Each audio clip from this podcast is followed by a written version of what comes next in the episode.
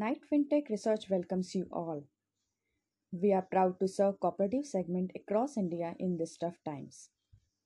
Knight FinTech, a SEBI registered investment advisor, provides an integrated treasury management platform along with debt market research and advisory services for your bank's treasury.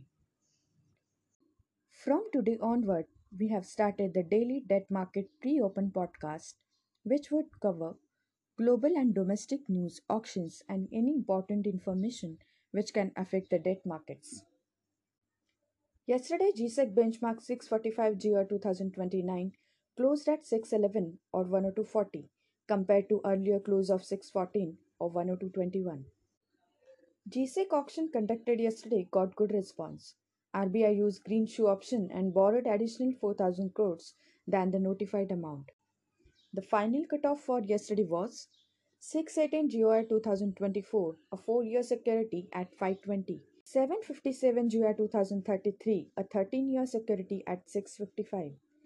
And 716 GOI 2050, a 30 year security at 695 versus market expectation of 685. This clearly shows that appetite for long duration bond is less and yield curve is still very steep.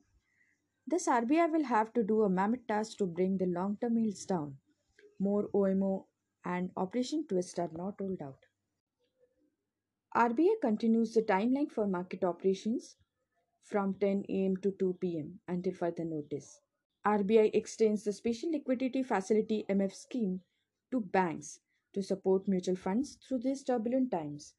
RBI also announced SDL auction for 12,000 crores, which will be held on 5th May 2020, which is on Tuesday, and auction of T-bills for amount 45,000 on Wednesday, which is on 6th May 2020. That's it for today. This is your host Priyanka. Goodbye till next market session. Jai Hind.